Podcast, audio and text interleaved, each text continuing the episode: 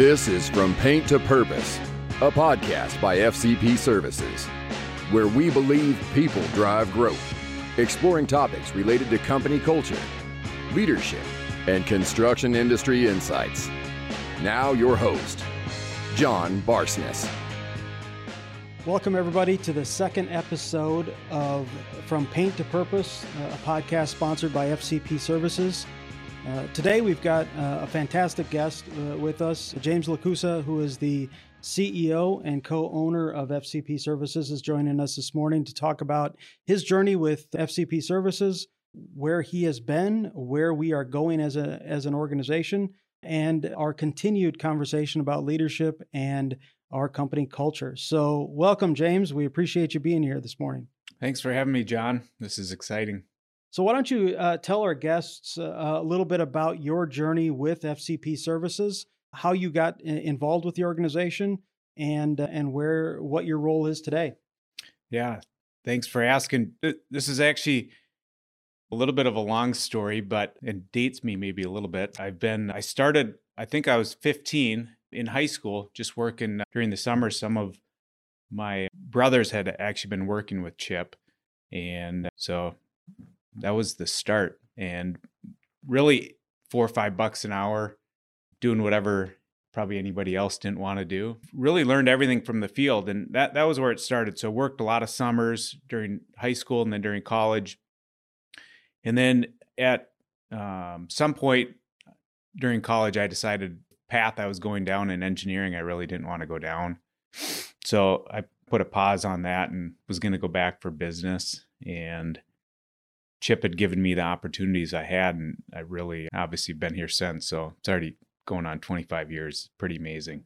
So during that journey, I have really worked through most, if not all, the positions in the company at some level. Because as we were small, we had to you, you kind of have to do everything. So have seen lots of different stages of the company and lots of different um, positions in the company. So it's been a really good and interesting journey for sure. So, where when you were in the field working as a painter and as a foreman, when did you transition? Because today you do a lot of sales for the organization. When did you transition into more of a sales role as opposed to uh, working in the field? Yeah, that was actually fairly early on. The probably the first three four years I worked in the field and ran crews. And then Chip obviously saw something in me he thought translate well into the sales side of things as well. So he'd asked me if I'd wanted to. And if you know me, I'm always looking for something probably new and what can I do to get better? What can I do to advance? And so he gave me that opportunity, probably in conjunction with running crews as well. So it it really was kind of a dual role of still running field crews and doing sales and getting out and meeting customers so I did that for a few years. And then when we were local here in the Twin Cities, and then we had an opportunity to work nationally. And at that point, Chip really wanted to not to travel. So he said, if you want to do it, go for it. And uh, so I took that. And that was a transition to really taking us to a national company. And I went from there and worked in the field to try to learn that back from the sales side of it, but get back out and actually learn what we were going to do and took it from, you know, we were a pretty small regional company at that time to where we are today. So, talk a little bit about that part of the journey, taking us from a regional company to a national company. How did that start, and, and what what's been that progression over the last uh, decade or so? Yeah, that we started, like I said, we were here in Minneapolis, and we had a connection that had introduced to us to a company at the time who was foreign, Lowe's, and they were looking, they were building this painting program. And so we jumped on board and started doing that, not knowing what we didn't know, and maybe thankfully at the time as well. So we went and started doing that, and we spent, I, I, I would say, about three years just learning really what does this mean to do because there's it's just a whole new world with licensing and traveling crews and you know whatever it may be so we went and spent our time doing that, learning that, building that out. And then we went and started selling to other people and growing that side of the business, which has now obviously become the biggest portion of the business. And we've transitioned from just painting to doing general contracting work as well. And so when you took the company national and you were selling, you were how did you help build out that component? What did you what were some of the steps you took that you realized, hey, I, we didn't know this at the time, but now we know we need to add whether it's traveling crews and foremen and how did you go about expanding the business on the fly? Yeah, and I think a lot of things happened and we maybe made the right move at the time and a lot of things didn't happen that we should have made and you wish you knew back then what we maybe know today so a lot of it was just maybe banging our heads against the wall and trying to learn like or figure out what are we what should we do next and which components are the most important today. Really it was a lot of it was survival. Some of it was luck. A lot of it was hard work. And i always i'll continue to say the harder you try the luckier you get. And then if you add in planning and vision and other that leadership component, I think you can do great things. You know, looking back, some of those things happened maybe by luck or we tried really hard, obviously. Or and, you know, the opportunities just were there and we capitalized on them. So timing matters as well. So today you are a co-owner of the business, CEO, overseeing the organization from a day-to-day perspective. Talk to him, talk to us a little bit about how that came about and and thinking about your career now being almost 25 years in the company, a little bit about that transition to taking having the opportunity to take on ownership. Yeah. So really at that point we were a fairly small business when we'd went to the national level and had started growing that piece. And in some ways we a little bit left the original group behind to some extent and uh, focused a lot on that national piece. That was my main focus. And I think at the time, Chip probably as well, just from there was a lot more potential, a lot more liability. So it ends up taking a lot of your thought process, I think, as, as you go along. And so we continued obviously to do work in Minnesota and we have and that's obviously been growing and going really well as as well. But so as that grew, it just became this natural evolution to i guess from my career to say all right i'm going to be part of this business for a long time i've been part for a long time and kind of been the face for the last 10 or 15 years. On that national side i was really there with all our customers and with most of the eh, folks in the field as well. It just kind of became a natural transition and it's i think it's been six years now. So, as an entrepreneur, as somebody who has a desire to always want to do big things, if you look back now, if you knew then what you know now, would you have gone down that same path? Yeah, that's I actually ponder this question often and think maybe good thing I didn't know what we were getting into, but I I think I would have again and I think the path would be a lot easier cuz knowing what you know now it you can condense time and I think that's the only thing when I started, I wish I would have been more willing to do would be to ask for help from other people because we we figured it out, and I think it's a testament to the organization and their willingness to continue to drive forward and solve problems and innovate all those things. But it took us a lot longer than maybe it was necessary. And, you know, I don't know. I, I think it was, I think it's been a fantastic journey. There's a lot of stories in there that a lot of sleepless nights and uh, you know stress and fear and you know that's that's probably one of the greatest things is I was like the fear component to to think am I going to fail our customers or am I going to fail? Our people as we're going down this journey and that's hard to know. So I, I guess to answer the question I would say yeah I would do it. I would probably do it differently. And there there's a lot of ways but it gave us a lot of experience as well. And I think those are some of the greatest lessons you'll ever learn is actually doing and failing probably. So what you you mentioned just a minute ago about the fear factor that comes into play especially as a business owner what part of the, of that continues today to drive you? Yeah, fear can be good and bad. If it can be really bad if you don't control it. To me the main fear is just from my side is always to not hold up my end of the bargain and drive the business forward and fail our people. And so this last year when COVID was around, that was I for me fear was probably a pretty big word that was in there at some point, but the the one piece that always resonates with me and I know we talked a lot about at the time is what Jim Collins talks a lot about in the Stockdale paradox is really you got to come to grips with what life is today and what the situation is and then decide okay we are going to make it through this and we're going to succeed it's just a matter of how and when you know those components we don't necessarily know but we do know that we will succeed in the end so having that unwavering faith i think is super important knowing the leadership team we have and the company and the people that are in the company, they'll make it through it. They're amazing. They're strong at situations like this. So we've made it through a lot of things. And in reality, I was telling some of my other Vistage members in my CEO group that uh, this is actually kind of like another year for us because they're all in panic mode.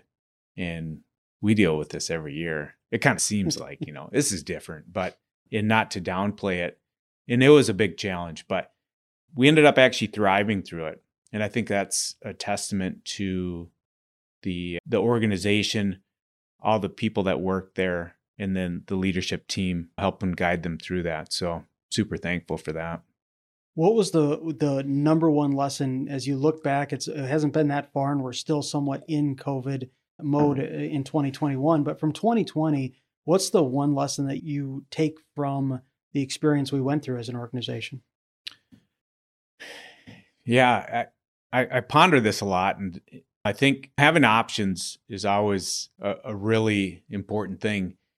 And being lucky is actually pretty good too when it comes down to it. And not to downplay hard work, but really, we ended up being in the right segments at the right time and they still were very you know they were able to grow and thrive actually they've done amazingly well most of our customers some of them obviously haven't. And that's been really tough to see. And so I, I think being diversified in different segments and not having all your eggs in one basket i mean we've always known this but i think that 20 20 really showed us like you you, you better think about what might happen. I mean nobody could have predicted covid would happen and we'll probably never have an event like that again but there will be something that will come and uh, we don't know what it is and uh, you can't really plan for that and so i think being able to be diversified but also be nimble and adjust on the fly is actually super important let me transition a little bit of our conversation, and I appreciate you the background that you've provided about your journey with the organization thus far. For those that might be listening that don't know who FCP Services is, in your own words, how do you describe FCP Services to those who might be curious about what we do and who we are? Yeah, FCP Services is a national contractor that uh, services a lot of America's greatest companies we provide really into two categories painting and then construction services. So we don't work on anything typically new, but just existing buildings. On the painting side, fairly straightforward. And then on the construction side, we do lots of remodeling, renovation, repair type work. We t- we talked a lot in our first episode about the company culture at FCP Services. So from your perspective, what what does the culture look like and how would you describe the fcp services culture yeah the culture i think is really driven obviously through our core values that i think a lot back through the times when chip founded it and when i'd started out in the field and his personality and what he always put forward so it's people driving growth and so people you know it's kind of an odd word i think some people think of that as it's not necessarily a descriptive word, but when we talk about that, we think about really we want excellent, amazing, good, sound people in our organization. We want people that want to treat each other right, that want to live out our core values all the time, want to treat our customers just really we think good people. It's this generic term, but it's really true. And I think if you are associated with our organization in any way, you would see that. That's really what we believe. And Chip started that from way back. And then the drive part, I think either you have it or you don't. Some people aren't necessarily looking to really have that fire in their belly and go get after it. And that's okay. But here that's something we you know think is really important to help drive the business forward. And then growth, I think personally and professionally it's super important to be willing to continue to grow and that will help fuel our organization as well. So all those pieces combined, you know, really drive our culture and who we are and what we do. We love to have fun, love to work hard, and really want to serve each other and serve our customers really well. When you think about those core values, how do you uh, express those in the organization? How are you helping to drive that forward uh, mm-hmm. as the CEO? Yeah, it's a great question. So, I guess from my side, I, I always think about leading by through example, and I'm sure I fail often, but I I try to live these out every day and um, treat people well. I don't know the drive part of it. I think in some ways is probably what's helped propel me forward. Like I'll never give up on anything or anybody if they're willing to uh, give it a shot. And then the growth part, you know, like I said, I started in the field at four bucks an hour, really with no education and a lot of what I've learned has just been through reading or through other people. And that's something early on I wish I'd done more of because I think that's the only thing that you can compress time on is doing that. So uh, now I've joined Vistage the last couple years. Obviously, through the leadership team, there's a lot of learning your programs that you've put forward. So from that component, I always try to live my life to say this is what we believe and embody. And then also, you know, there's a lot of actions that we've taken as a company. And I think when you joined us, that was kind of the the component that I've really wanted to drive forward and haven't had the time to do it because we did at that time you're basically doing everything trying to manage everything. A lot of people in um, that i talk to other ceos maybe are pretty surprised like we'll have we have three people on our people team. And at that time we were maybe only 15 million. Most people didn't have anybody on in any hr function. But so for me that part is hey we need to live it out but then there's actual steps we need to take to do it. And so we've made huge um, progress thanks to you and your team and we'll continue to do different programs through that. I think that living it out trying to stay in front of people as often as we can and then the tactical side of things there there if you don't do things on purpose you're never going to get them fully embedded. So it's a journey and it'll will never be there. I always be striving to do a little bit better. Is it fair to say that in our organization generosity is a word that we don't always use but it's evident in how we treat people mm-hmm. both in our organization and then our customers?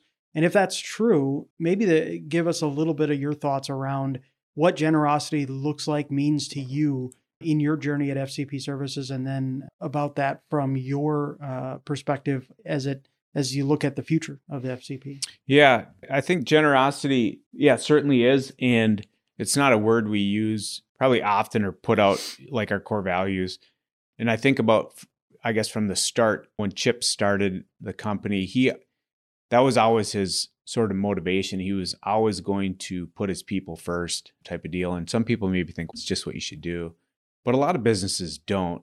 And I, to me, that's really he set the stage for that and was super generous in making sure his, the people that actually did the work really got taken care of well. So he was generous in um, his time, his money as well.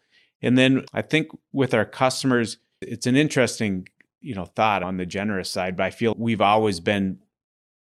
I've may, maybe never thought of it as generous in that sense, but we've always went out of our way to say our customers once we have them they're just like part of our family and we're going to treat them as we would or we should for anybody. But we haven't necessarily been like this is all we're going to do for them. So we often go above and beyond. And so that probably plays into that generous side of things. And then, uh, you know, I think contributing to programs like Hearts and Hammers, you know, I think is really important for, we've been super fortunate as a business and all the people that have worked here. So I, I want to really continue doing that as we go forward. And again, I think these are purposeful things that you have to actually do and not just think about. That's that's always the challenge, I think. Yeah, absolutely. I appreciate the background on your thoughts around our, our culture. As we think about that and as we look towards the future of the organization, you as the visionary of the of the organization, talk to us a little bit about what the future holds for FCP services from what you can see.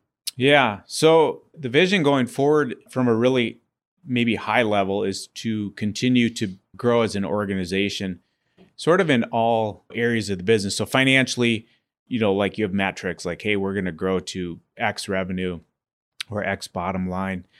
But I think the bigger components are going to be that culture piece that we know we're here and we've spent a lot of time measuring what those are, doing surveys, engaging people.